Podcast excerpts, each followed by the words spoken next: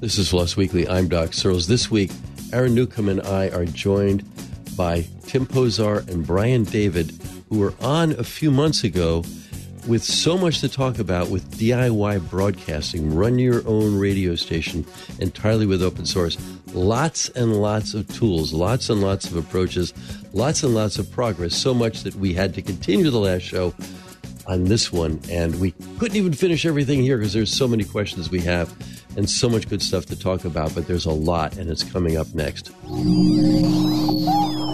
Podcasts you love from people you trust. This is Twit. This is Floss Weekly episode 722, recorded Wednesday, March 8th, 2023. DIY broadcasting with open source. This episode of Floss Weekly is brought to you by Collide. That's Collide with a K. Collide is a device trust solution that ensures that if a device isn't secure, it can't access your apps. It's zero trust for Okta. Visit collide.com/floss and book a demo today. And by ACI Learning. Tech is one industry where opportunities outpace growth, especially in cybersecurity. 1/3 of information security jobs require a cybersecurity certification. To maintain your competitive edge across audit, IT, and cybersecurity readiness, visit go.acilearning.com/twit. Hello again, everybody, everywhere. I am Doc Searles. This is Floss Weekly, and I am joined this week by Aaron Newcomb, who is Doc. And now bearded, like aggressively bearded, a very forward-looking beard. I like the look. Yeah, well, I'm trying to model your look a little bit here, as best I can. The gray is starting to come in. Yeah, the gray. So you know, one gets a kind of a skunk look for a while, you know, where it's kind of a white streak down the middle and dark on the sides. I'm past that now. I'm kind of more like the polar bear look. But it's more like, it's actually a goatee in the sense that it's derived from a goat, and I can't grow anything on the sides. There's nothing there. So, and when I was young, I looked like the young Ho Chi Minh. Now I just look like sort of like a bad Vince Cerf, sort of, you know. Anyway, well, I'm trying. Yeah, it grows in pretty quick. I haven't grown one for a long time. I haven't been on the show for a while. So I know. It's been a few months. It's been too long. And I wanted you on this one. We had Sean on the last one. This is kind of like part two of this show, because we had a long outline last time and wanted to make sure we didn't cover the same stuff.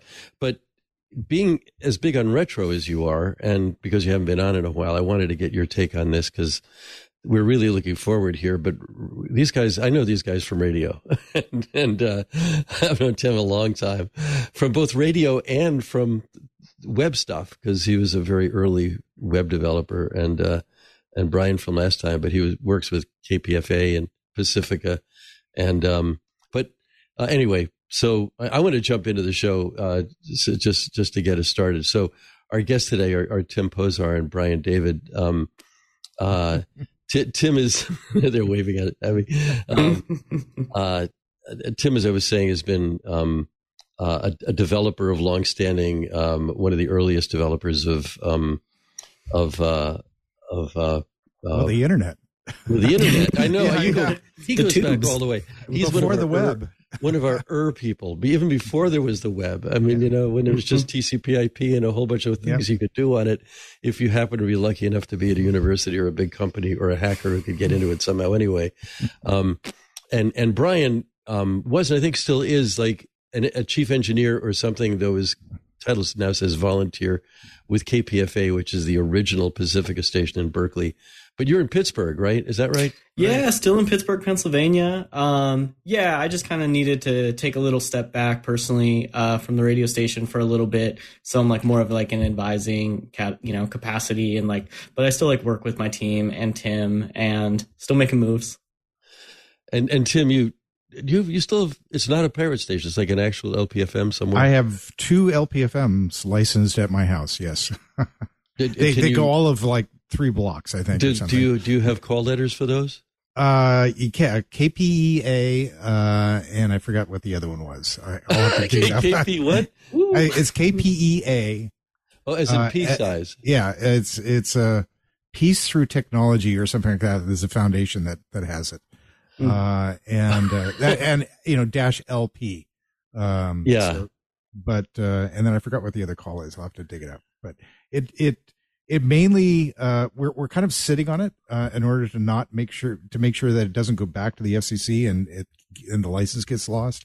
We're trying to reorganize it so that it goes to, some place that can actually do some decent community radio with it. But it, you know, if it goes back to the FCC, then these licenses are going to be very difficult to get again. So we're sitting on them here at this point.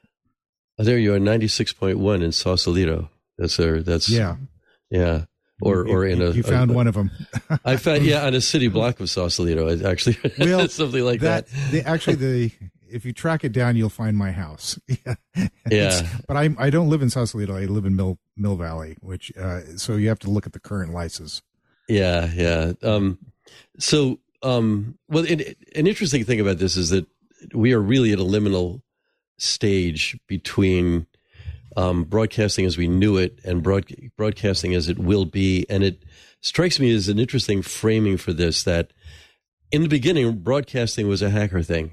You had to be a hacker to make it work. And everybody could do it, you know, and if you were organized, you were called a church or as a fraternal organization or a retail establishment, and you put something on the roof and you broadcast with that. And now we're there again, and it's all open source, and you guys are at the front edge of that. So what does that look like now? I mean, you've got editing, you've got to roll your own stuff. This is kind of the stuff we're going to go over today. What's the sort of high level look of that right now, as you're doing it on the internet? I'm going to jump in because I'm a little bit more of an old timer than Dave or Brian is here. But that, you know, my days when I got into this, it was Ampex 440s and 351s and things like that, and you were using single sided razor blades to cut tape, and I was having to try to figure out how to make a 40-mile STL or studio to transmitter link at 900 megahertz to work properly. And, you know, having to replace tubes, we had these giant tubes that we'd have to pay several thousands of dollars to replace and every 6 months or every 12 months or so. And all of that's gone now. You know, the technology has gone past that point where you don't have to you don't have to worry about tubes. Well, it looks like Tim locked up a little bit. Tim froze. Oh, the tube got clogged. He went down the tube for a moment. That's okay. Funny. That's okay. We'll come back to him when he comes back on. We should also let people know that we're kind of picking up the discussion after the previous video, right? This is kind of like part two, right, of what we talked about before, which was I actually went back and watched it. It wasn't that long ago. I think it was back in December, right? November, Brian, that you guys were on. So, but if people want to watch that one, there's some great history, as I did. There's some great history there in terms of like what a radio station looks like, how it broadcasts. We guys kind of went over where the towers are in the Bay Area and stuff, and what kind of equipment you use and how you do that. And then you jumped into how to some of the open source tools, not all of them, but a few of them that you can use to do like scheduling for your station. If you wanted to create your own station, Brian, I think you went over some of those scheduling tools. LibreTime, was like one we use for automation. Great open source project. Like, really love to follow the development over personally like the last 10 years, which was like a fork from another project called Airtime. So we talked about that. And so like, seeing things change and transition and grow is sort of the magic of being open source. Like, I, as like a person in the public, get to see that, contribute, be a part of that. So yeah. So great setup to this one. I just want to let people know to go back and watch that one if they want to, and then we can come back. They should watch, or it stands alone, so they don't have to like do it right now if they don't want to. They can go back and listen to that one or watch that one on the normal places, either on the website or YouTube or whatever. But I just want to let people know that's why we're kind of jumping into this in the middle here, talking about the open source tools. But Brian, maybe we should start with you while we're waiting for Tim to jump back in. I mean, you mentioned kind of the history of that project and some of the things going on. I mean, you know, what are some of the tools that people need to know about as they maybe consider either starting a station or just kind of jumping into this field? Or this is going to be adjacent for a lot of people because a lot of folks that listen to this are already using a lot of open source tools. You know, I myself use a lot of open source tools for editing, for video editing and audio editing and things like that. But what kind of tools should people be looking for if they want to get into the broadcasting space? Yeah, I think, you know, one of them, you know, I guess maybe like a king player might be Audacity, which is an open source audio editor, multi-track audio editor. And it has something that like I really appreciated because of its like ease and straightforward access. I think, you know, with Audacity, there was a low learning curve. Like I didn't have access because I didn't have money to pay for the expensive tools. Like as a teenager, like there was a cost barrier, it was cost prohibitive to jump to something like from Adobe or some, you know, from a company. And so Audacity being like download, done, and it being multi-platform on Windows, on Linux, on Mac, you know, really had an ease of access and low barrier to entry. And then as it's developed over, I mean, my guess might be like 20 years at this point, it really started to have some nice features. And some of them in particular are really pertinent to broadcast.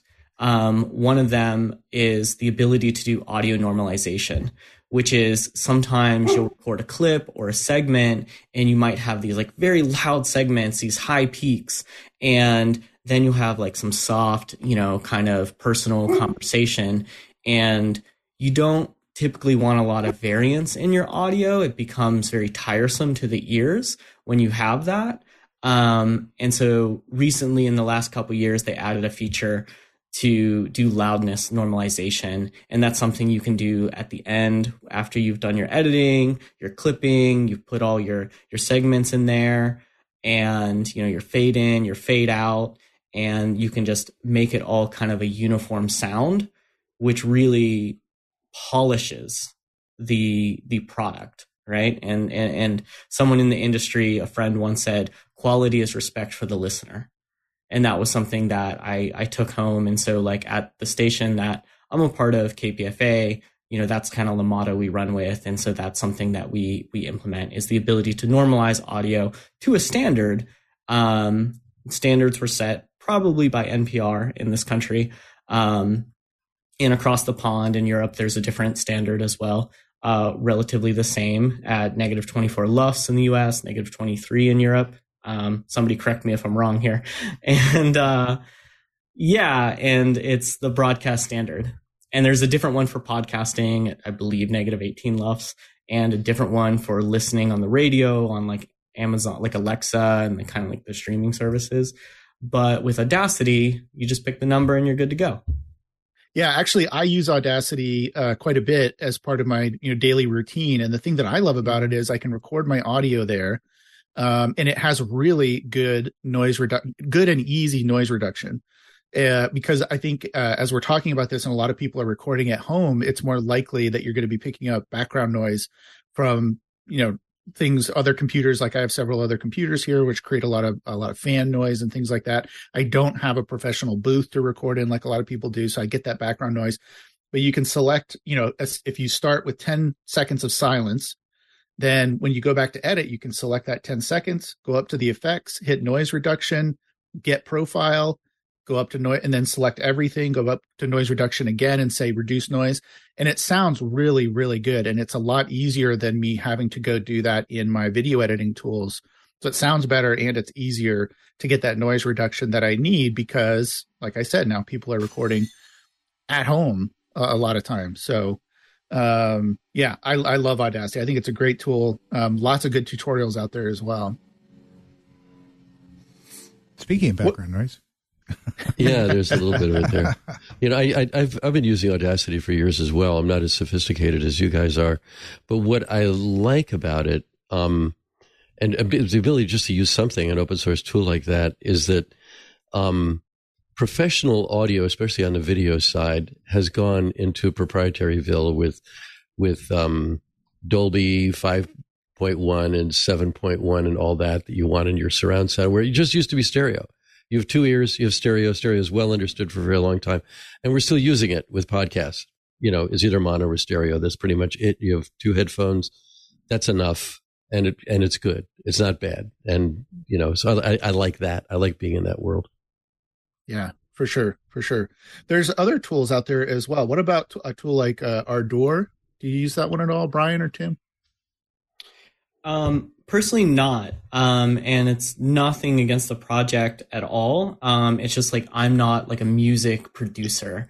Like Ardour is the Cadillac, you know, it's got like a ton of features and a lot of thought and a lot of intentionality with its ability, which is wonderful for people who really get into editing and mixing and layering and all of the process that's involved. And so it's a super fleshed out tool that handles the array of needs. Whereas with Audacity, it's a tool like a hammer, like a wrench. It's got a specific purpose, you know, and Ardour isn't something that, like I said, like personally I've touched, but I believe you guys did a show back in November about it and went through it through and through. And that's probably an amazing show for people to check out. I believe it was November 16th last year. Very good. I was going to look back and see, I know we talked about Ardour, you know, yeah. But it's but I wasn't remembering what show it was and the rest of that. Thanks for checking, for reminding us of that. I think now would actually be a good time to take a pause and let everybody know that this episode of Floss Weekly is brought to you by Collide. Collide is a device trust solution that ensures unsecured devices can't access your apps. Collide is the big news. If you're an Okta user, Collide can get your entire fleet up to 100% compliance. Think about it. Your identity provider only lets known devices log into apps, but just because the devices don't doesn't mean it's in a secure state. In fact, plenty of devices in your fleet probably shouldn't be trusted. Maybe they're running on out-of-date OS versions, or maybe they've got unencrypted credentials lying around. If a device isn't compliant or isn't running the Collide agent, it can't access the organization's SaaS apps or other resources. The device user can't log into your company's cloud apps until they've fixed the problem on their end. It's that simple. For example, a device will be blocked if an employee doesn't have an up-to-date browser. Using end-user remediation helps drive your fleet to 100% compliance without overwhelming your IT team. Without Collide, IT teams have no way to solve these compliance issues or stop insecure devices from logging in. With Collide, you can set and enforce compliance across your entire fleet, Mac, Windows, and Linux. Collide is unique in that it makes device compliance part of the authentication process. When a user logs in with Okta, Collide alerts them to compliance issues and prevents unsecured devices from logging in. It's security you can feel good about because Collide puts transparency and respect for users at the center of their product. To sum it up, Collide's method means fewer support tickets, less frustration, and more importantly, 100% fleet compliance. Visit collide.com/floss to learn more or book a demo. That's KOLIDE.com/floss. So I'm wondering, for both you guys, Brian and Tim, to what extent, like, the amateurs of the past are becoming the professionals or near professionals of the present using these tools, because they're available to everybody. You know, now, you know, you can roll your own more than ever before. Is that the case? I mean, are we seeing, you know, more? Let me put it another way: is the talent increase going towards stations of their own or established stations using open source tools, or are they using other things like GarageBand or something like that? Yeah, Brian or me? Yeah, well, we can both tackle it. Yeah, okay, sure. I was just listening to Doc. Okay, go for it. There seems to be an inertia with the traditional stations. I mean, I'm seeing a lot of people. Again, Brian is the unicorn in this case, in the fact that I haven't seen this with him, but in a lot of traditional stations, you have kind of the old gray beards that are, you know, still used to replacing tubes and things like that, and are very concerned or nervous about sort of IT infrastructure being brought in to replace traditional broadcast, tools and such. So they're used to going out and, getting maybe a DAW for like Pro Tools or something else like that. And that's fine. But if they want to be able to sort of roll their own by using like, oh, let's get rid of our Windows Active Directory boxes and, put in Samba or something else like that. That seems to be, or creating their own code. That seems to be the point where they're just a little bit reluctant to do that.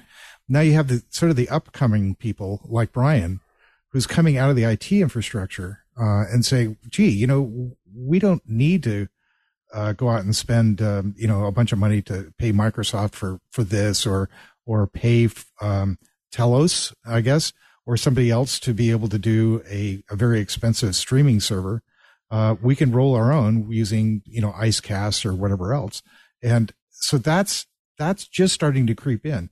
Where you're starting to see the technology sort of like show up, particularly is like low powered FM, like what I have in what I'm hosting here, is that I can go out and run, an automation system, an open source automation system like Rivendell. And, for free, it basically just uses a backend like MySQL, and then have this thing pretty much run unattended for weeks at a time without having to worry about, going out and spending tens of thousands of dollars a year for an automation system that has been traditionally, done in the past. So you're seeing it with new people that are coming in, those youngsters, if I can call it, with my gray beard. Mm-hmm. And then the kind of the newer technologies that are coming out, like LPFM. Yeah, I appreciate that, Tim. I think, Doc, when you were posing the question, there was excitement coming to my mind, in part because I think it's open source fulfilling its mission of democratizing, of providing access. It, at its core, as much as something is technical, there's also an aspect that it's a social program, and that's what allured me to it. Like, open source and these tools were within my ability, and they had documentation and conversation, the ability to like talk to a developer and ask questions on community forums and so forth and so on. Like I said earlier, really lowers the bar to entry. And it kind of breaks down or demystifies that division between like amateur and professional, because like I'm not somebody who went to college. I'm somebody who was dedicated and curious and had passion, time, and commitment, and those skill sets and those abilities. And there's millions of people like that. And that's why we see such a flourishing of open source software. So it jumping into radio for me was just the opportunity I was presented, and the tools were already there. The opportunity presented itself. And so I said, okay, I can take this collection of tools and resources and make movement. And that is a very powerful and enticing combination that I found. Very cool. Very cool. One of the things I want to mention, and it's partly because I think if we don't, our audience will be wondering why. I was certainly wondering why you didn't mention it in the last video a few months ago, which is OBS. And this may jump us into a little bit of a discussion on streaming here preemptively, but I do want to ask about it because, at least for me, for YouTubers, especially, I mean, we really rely on OBS, and anybody that's doing live streaming, it's quickly become the tool of choice for people doing live streaming. And so I wanted to ask about OBS. It is open source. What about a tool like that for audio broadcasting? Is it worth going down that route? I know they have a lot of great filters that I use, for example, on my audio when I'm recording with, OBS. So what's your personal opinion of OBS and how people might use it for broadcasting? So like OBS is absolutely a fantastic tool for podcasting, for video-based content, right? For audio-based content, I don't have much experience with it personally. That's why I didn't speak to it. And it's not something that I'm fearful of, but the opportunity like hasn't presented itself to me. I know millions of people use it and rely on. When we did live performances in our performance studio, we used OBS to have multiple cameras and transport, or some of our hosts are doing video casting, video blogs of their show, like Letters in Politics with the host Mitch. He's wheelchair bound and at his home and has been through the duration of COVID for the last 3 years. So at some point, he's like, I'm getting creative, and firing up OBS and learning it, and then was amazed at the number of tutorials and like access to it. And that richness might not have been present in radio broadcasting world, you know, before the internet. And with this, you know, he's able to have access to that power. So it's absolutely a tool that is transforming society and also lowering that barrier to entry, and people are creatively exploring with it. And it's incredibly powerful. I've only touched it once. Yeah. Yeah. And no problem. What about you, Tim? Do you have any experience with OBS? And if not, what are some other tools for streaming that you might recommend? Well, in the case of OBS, again, my experience has been in the audio domain. It has been less in the video domain. We are going to be, the times that I have touched it have been things like doing video conference or hybrid conferences and such, where we're doing, you know, half the audience is online and half the audience is at a location. So a Solimar Microcomputer Workshop is one of the conferences we do, you know, we do this sort of arrangement. And I find it's great for those sort of applications. We haven't seen it work again, since it's primarily a video kind of switching and processing, and you know, it's designed for that. We haven't quite find the fit exactly for kind of mainline broadcasting that, you know, like for instance what KPFA is doing or commercial broadcasting is doing. So you know, if I was doing more video outside of the broadcasting, yeah, I'd probably be looking at this. So what are some of the tools, the open source tools you might recommend then for streaming, just for audio streaming then? Well, the ones we sort of touched on it a little bit last time, a little bit. We're using things like Icecast is a great open source tool for streaming. It's we do want to sort of touch on the fact that this may come to be a little bit dated at this point. My previous company that I had was a company called Fandor, which was kind of this niche video streaming company that did mainly sort of rep house kind of films and such. And that's the point where I got exposed to a protocol called HLS, where Icecast uses basically you connect to an Icecast server. You open up an HTTP connection, and you start getting audio being sent to you. And that may be at 128 kilobits per second or 64 or whatever you decide that you want to be able to connect to at. This is great. It's cheap. It works well, but we're starting to see people who are running into things like, gee, how do I listen to live streams like in my car? Well, that means that you're going to have to be going over kind of a lossy and possibly congested mechanism like a cellular, your LTE connection or something like that to be able to listen to this. Some years ago, I was on the this kind of future foundation for Motorola, and I said 3G is going to be the new standard broadcast band, because I saw AM and FM over the air as being deprecated, and IP delivery. The delivery was going to be the way to do this. And this is borne out the fact that people want their streams showing up in their car. So there's a new protocol that's out there. Well, not so new, but it's been around for a while, called HLS. And this is a chunked protocol. It means that, and any Apache server or Nginx server or anything else like that can do this. And how it works is you get a playlist, or the client gets a playlist of a bunch of different bit rates. So, you know, it knows it can connect at 64 or 128 or 256 or whatever else, or even FLAC. And then the client decides on which connection it's going to connect to at what data rate, depending on the congestion that it's experiencing in the car or wherever it is.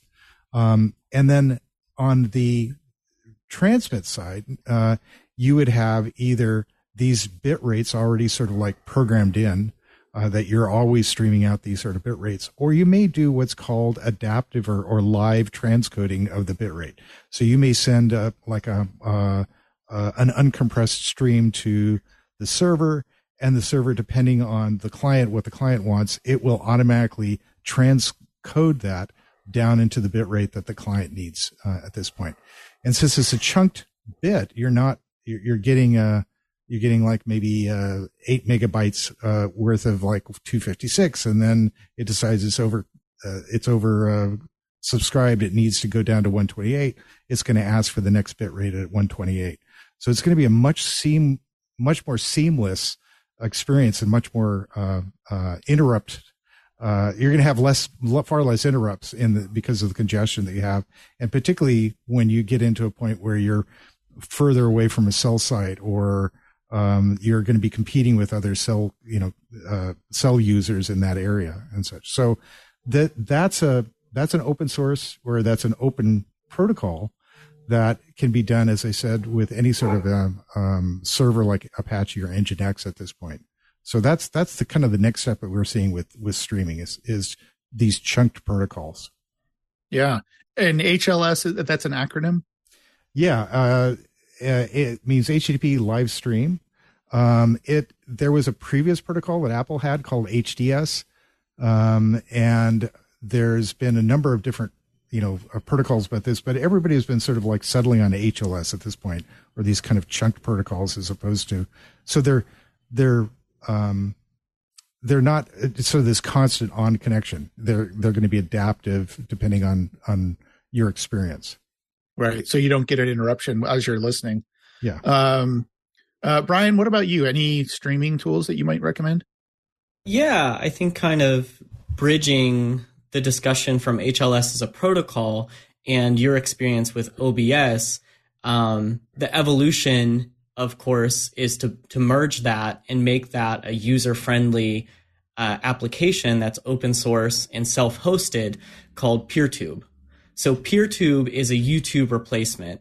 It's something that one can host on their own server or at a data center or, wherever you want to host this box that can take a stream from OBS. And it could be video, it could be audio, it could be both, and display it to users. And there's a web interface, and you can subscribe, you can like, you can comment.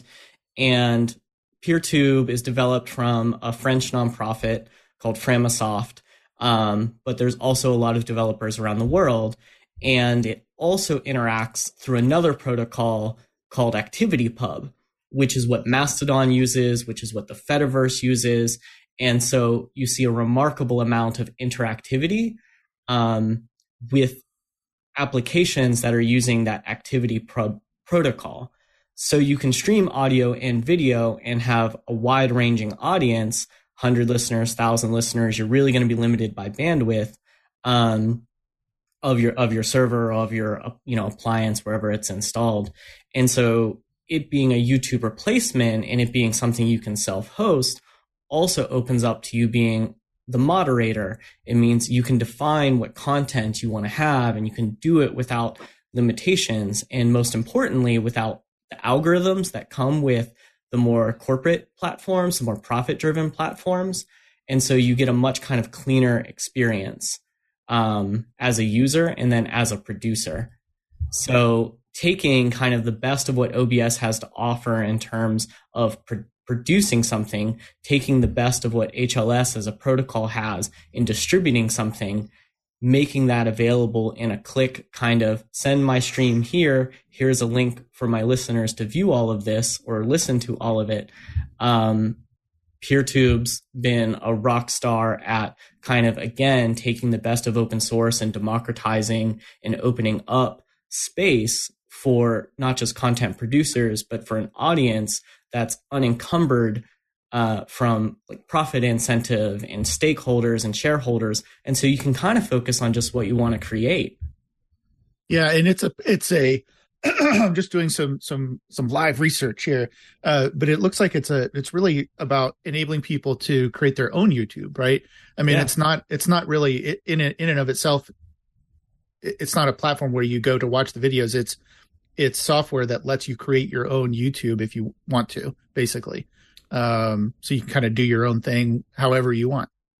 Absolutely. You know, and it's not just like your YouTube. Your YouTube can interact with someone else's YouTube. So you can see the videos on their server locally on your feed on your PeerTube instance. And you can subscribe to their channel or their server. Or if there's a server out there that has content that's offensive, that you don't like, you can defederate, meaning you just don't have to see it on your server. Or if you're the administrator of the server or your channel, if you're just a user with a channel. So it gives a lot more power and flexibility for constructing and crafting the world in which you want, and a lot more control back in the hands of users. Yeah, cool. It sounds like a little bit of a similar to Mastodon in that way, where you create your own server and you can say, I don't want to see this, whatever, explicit material. You can choose, you know, the members of your server can choose, you know, what they want to filter out and things like that. So that's really interesting. I know that it's one of the things that frustrates me and a lot of YouTubers is there's no opaqueness. There is opaqueness, I guess, depending on which way you look at it, to the algorithm to see, like, why isn't my video getting promoted? Or why did that video get promoted over mine when my video's better, of course. You know, so it's kind of a fascinating tool maybe that people can use to get around that and really let people decide kind of what they want to watch, I guess. Cool. What other tools, any other streaming tools we should mention? One to mention, of course, and it's sort of been rapidly developing. It's kind of exciting. It has a large growth community, is Azuracast, like Azuracast. And I believe you had another nice episode, number 637. Wow. I did before. I love that. You do research. Wow. With the lead developer. So I honestly can't hold a flame to somebody this is their passion project. But to have, again, kind of this like self-hosted platform with nice, like, accessible feature set, you don't, it does, like, that intention created a low barrier to entry. And so you can kind of one and done install it and then start streaming with Icecast, start streaming through HLS. You can integrate your audio feed to your, you know, your little low power FM webpage. And yeah, so it's kind of like a one-stop shop. You can schedule. It's similar to LibreTime, except just a slightly different direction. And I think it would work really great for music, like people who have stations that are filled with music. And yeah, beautiful interface, a lot of intentionality to it. It's a great tool to check out, and also the episode with the lead developer. Well, I want to go a bit further into some of these things, but first I have to let everybody know that this episode of Floss Weekly is brought to you by ACI Learning. For the last decade, our partners at IT Pro have brought you engaging and entertaining IT training to level up your career or organization. Now IT Pro is part of ACI Learning. With IT Pro, ACI Learning is expanding its reach and production capabilities, offering you the content and learning mode you need at any stage of your development. Whether you're at the very beginning of a career or looking to move up in your sector, ACI Learning is here to support your growth, not only in IT, but cybersecurity and audit readiness. One of the most widely recognized beginner certifications is the CompTIA A+ certification. CompTIA courses with IT Pro from ACI Learning make it easy to go from daydreaming about that career in IT to launching it. Earning certificates opens doors to most entry-level IT positions and supplies potential promotions for those already in the field. Tech is one industry where opportunities outpace growth, especially in cybersecurity. A recent LinkedIn study predicts IT jobs will be the most in-demand roles in 2023, so there is no time to waste. About one-third of information security jobs require a cybersecurity certification, compared to 23% of all IT jobs. While organizations are hungry for cybersecurity talent, the cyber skills gap grows bigger every day. The average salary for cybersecurity specialists is $116,000. ACI Learning's Information Security Analyst and Cybersecurity Specialist programs can get you certified. In 2022, the global cybersecurity workforce gap increased by 26.2% compared to 2021. ACI Learning offers multiple cybersecurity training programs that can prepare you to enter or advance in this exciting industry. The most popular cybersecurity certifications offered are CISSP, EC Council, Certified Ethical Hacker, Cybersecurity Audit School, and Cybersecurity Frameworks. Where and how to learn matters. ACI Learning offers fully customizable training for all types of learners, whether preferred in person, on demand, or remote. Take your learning beyond the classroom. Explore everything ACI Learning offers with IT Pro, Audit Pro, including Enterprise Solutions webinars and the Skeptical Auditor podcast, practice labs, learning hubs, and their partnership program. Tech is one industry where opportunities outpace growth, especially in cybersecurity. 1/3 of information security jobs require a cybersecurity certification to maintain your competitive edge across audit, IT, and cybersecurity readiness.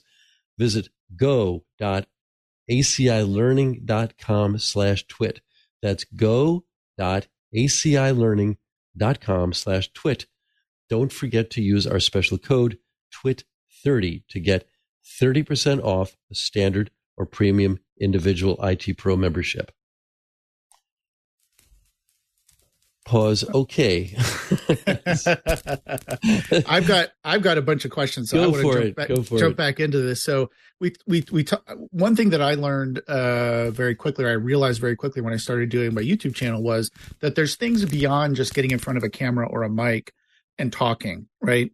So there's things like making your content friendly to be used by perhaps other people, and that there are some things you need to know about that, standards, lengths of time that work and don't work. Also, backing up my stuff. It takes up so much space. I have to be able to put it somewhere, but I want it at hand so I can go get it. So do you, let's start with Tim maybe on this one, have any recommendations for either tools you can use or best practices we can use for those types of things, specifically when we talk about audio and broadcasting? Sure. In the case of, you touched on, like, for instance, archiving and such, the making sure that, first of all, the files you have out there are not going to go corrupt. If you just put, a file on a hard drive, some little, cosmic ray or blip on the drive or something else like that, there's a number of different failure modes that can happen. And with a streamed piece of media, video, audio, whatever else like that, any little glitch like that is going to, or any little bit flip is going to cause a major problem with the next chunk of file that's happening there. So having some way of being able to assure yourself that the media that you place there is going to be good and accurate and is going to last for a while is something that is highly critical for us. Again, back in my days when I was doing Fandor, this is even more critical because we had like these ProRes files that were like a terabyte gigantic video files. Audio files are a little bit easier to store. They're much smaller, but even with, 44.1, two channels, things like that, you're still talking about, reasonable size files. So what I do is I'm looking at things like the file system. I'm going to be using something like ZFS, which has a lot of overhead in file correction and sanity checking for the files to make sure that they're accurate. I'm going to be using ZFS also for doing things like snapshots. So I can, if I inadvertently delete a file, I can roll back and get it back pretty easily. So I'm also going to be using things like Samba for basically file delivery. All of this is open source, and this is all, light years ahead of particularly a lot of other commercial applications that I can find out there, or commercial solutions. I'd much rather be able to store my media on this sort of system. Obviously, redundant drives, things like that you're going to be doing. Making sure that you have some sort of way of being able to back this up to another ZFS server. So ZFS also supports this thing called, it's kind of their own version of rsync, where they copy over things block by block to another server. In the case of file delivery, Brian did a really great job of putting together kind of a file upload system. You may be able to find things like, we need kind of the equivalent of Dropbox. So you could be looking at things like, what is it? I just had a brain fart here. The, what is it? It's called OpenCloud or NextCloud.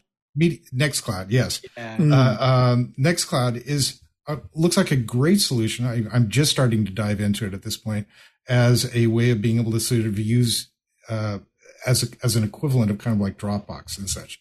But before NextCloud came about, Brian came up with a really great solution of the fact of just taking Apache and some PHP and writing it and coming up with a way of being able to upload content to the radio station from people that are out in the field. Brian, do you want to talk about that a little bit? Or? Yeah, sure. So, you know, sometimes there's wonderful pre-existing open source foundations which have programs like such as NextCloud, which is full featured and does a lot. And sometimes, like with a radio station, you want a quick and efficient way for people to just give you their content and for them to do some like manual checking of it, make sure it sounds good, etc., or like clips. And sometimes a simple solution is just to, you know, check out GitHub, find some like PHP uploader script, modify it, make it look pretty, and put some credentialing in front of it, and boom, then you have a nice, intuitive, and simple way for people to drag and drop, you know, their episodes or their content or their shows or whatever somebody from outside the station wants to bring into the station. And like Tim was saying, backing that up with some good hardware practices, some good like system admin skills, like yes, ZFS file system, mirrored, and some other sort of RAID array, having ECC RAM, having a backup of that means your content has redundancy, it has built-in checks on it, and tying that all together, you have a reliable system that'll last for decades. And so, yeah, rolling your own solution or building off what others have done is what helped me to implement something during, you know, the early stages of COVID when people were just not coming in. And so you needed something quick and easy. So you may not find like the perfect thing. NextCloud may not necessarily be what you need. You know, Audacity may not necessarily be the thing you need. But the fact that we have a bunch of open source product out there, like, you know, Apache, Nginx, PHP, Perl, Python, whatever, it may not take that much to go out and code a little bit or hire somebody else to sort of do this coding for you to be able to get what you need to have happen. And that's exactly what Brian did to be able to have this uploader for his content providers to be able to push content back into the station or possibly deliver it back out so other people can pick it up. There's a piece of code that I may have touched on this last time is there's a project that I'm on, which is called Radio for All, which is a content distribution. If you want to look for it, look it up. It's radio4all.net.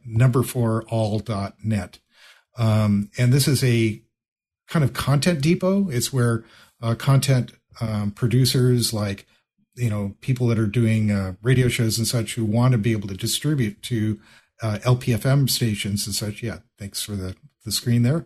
Can go out and be able to distribute to little LPFM stations and such. And recently we just took this. It was a bunch of Java and some pretty crufty PHP, and we just ported everything over to Django as a framework. So it took It took a couple months and me hiring a person to come in and do the coding and such. But now what we have is something that's going to last for another 10 years, that we don't have to worry about the fact that we have to be dependent on Tomcat, and the cruftiness of Tomcat. Sorry, you know, Tomcat fanboys, but it was really hard to sort of maintain it when it was in Tomcat. So having it as in a Django framework and being able to leverage something a little more modern, we now have something that's going to last another 10 years. I wonder if everything lasts. This is and we're getting toward the end of the show here. Because it strikes me, an interesting thing about radio is this very old-fashioned radio is very evanescent. It came, it went, it was what I used to call snow on the water. You know, it falls, you see it there, now it's gone. When the net came along, we started archiving things. But one of the things I've noticed about both Google and Bing, especially as ChatGPT has come along, is that they don't care about archives anymore. I mean, I've been archiving stuff on the net for 26, 27 years, something like that. My old stuff there are links to it, but PageRank no longer works. They're not using PageRank anymore. They're answering questions. And this is something that came to me yesterday. We're moving away from the archival net. In the meantime, what you're talking about here, what I see with Radio for All, especially when it says at the top, the older archives have been substantially recovered, more than 23,800 files worth. They're caring about that, you know, and it seems to me that's really where this is going. I'm not sure Google cares about it that much. I'm not sure Microsoft does. I'm not sure anybody who's in a commercial entity cares about it much, especially when we're in the current environment. But we're caring about it with radio. That's interesting. You know, I highly suggest if you haven't talked to the folks at Internet Archive, they so matter. They're huge. They've been doing a lot of work on not only archiving, but how do you take media that was written in like real player or real audio and be able to play that back now? And how do you make that transition? How do you keep moving it off the old media to the new media or the old codec to the new codec? That's a real difficult challenge. Yeah, also, I know they showed me how they have a massive quantity of 78 RPM records and special tone arms for different ways they were recorded and played. It's amazing stuff. Mm-hmm. So radio stations have that same problem. I was moving an automation system for one commercial station that was using this kind of old Dolby format to try to, you know, get it into at least WAV format. And we could not find a codec that could move it into kind of a newer automation system. We were stuck with this proprietary format. So that's, again, it's a big, big problem for radio stations in just moving their old archives. Yeah, for sure. When I first started deciding to do this kind of for real as a hobby back in 2006, inspired, by the way, by Twit, by listening to Twit, I'm like, hey, I can do that. Mm-hmm. So I started my own show and I uploaded everything to archive.org. I used that as my CDN. So all of my RSS feeds and everything all just pointed directly to the links on archive.org because it was an easy solution for me to get my content out there. I didn't have to worry about storing it someplace that was going to disappear, hopefully. At least that was the hope back then. And it's been great. So yeah, you can still find some of my old open, what was that show called? The Source. If you want to blast from the past and see me as a young boy, go look up The Source, Aaron Newcomb on archive.org. I do want to cover one more thing before I know we're kind of almost out of time here, but that's something that's very popular in the zeitgeist today, which is AI, using AI tools. I'm using AI right now, by the way. I'm using NVIDIA Broadcast or Broadcaster, NVIDIA Broadcast. And I use their little tool that you're not seeing my eyes right now. You're seeing fake eyes, so that my eyes are always pointed at the camera, right? And you can kind of see if it's working. I don't even know if it's on. It might. Maybe you are seeing my real eyes, but if it's not, I can kind of look to the side, and it'll still focus my eyes on the camera. It'll keep my eyes on the camera, so it looks like I'm always paying attention. That's creepy. Yeah. It's super creepy, and you don't notice it until you look really close. Yeah. Like, I've only had one person that actually noticed it, and they were another YouTuber that pays attention really closely to these things. Mm. So it does a really good job. But that being said, what is the place of AI in broadcasting, especially for the person that wants to do this on their own from home with all these tools we've been talking about to make it easier? Is there a place for AI to come in and help with audio and broadcasting as well? I think it's a fantastic question. And it also, you know, it enters into the Pandora's box, right? Of like, with a tool, you have a question of like a purpose, a utility, right? Like, that's why we go for a tool. In some way, it helps us to do what we want to do. And the presupposed question is, well, what do we want to do? You know, in broadcasting, at least like my background is like more community centered. It's engaging questions. It's building curiosity. It's engaging wonder, right? And so I don't know how AI could help me engage my curiosity with others and develop a conversation. I'm not saying it can't, for instance, but like more interpersonal dynamics are at play, which is kind of at odds with an artificial dynamic. So I think there's a paradigm that might be a dichotomy at the moment, but I just don't know its role, at least in something that isn't profit driven, or at least in something that isn't quantitatively valued. So there's still these kind of, like you mentioned, like the zeitgeist. And I guess these are like real grounded philosophical questions of like, how do we want to use this? Do we want to use it? In what realm? Is there any realm that's sacred anymore? Tim, with your phone? The static, the phone. The broadcast guy's got the phone. The realm is calling. They want their broadcast. Aaron's got his dog. We've got Brian. I think you made a really good point here, in the fact that if you're trying to connect to the audience, AI may not necessarily be the best tool for you. If you're just doing rote stuff, like, for instance, I need a bunch of copy for a popsicle that I'm trying to sell or something like that. Maybe AI can help me write that copy for an advert or something, or it may be able to help me come up with some news and such. But if I'm really trying to sell or tell a story about a critical need that's in my community, I may not necessarily lean on AI, because it's just not going to convey the needs or the emotion that I'm trying to make and connect with the audience.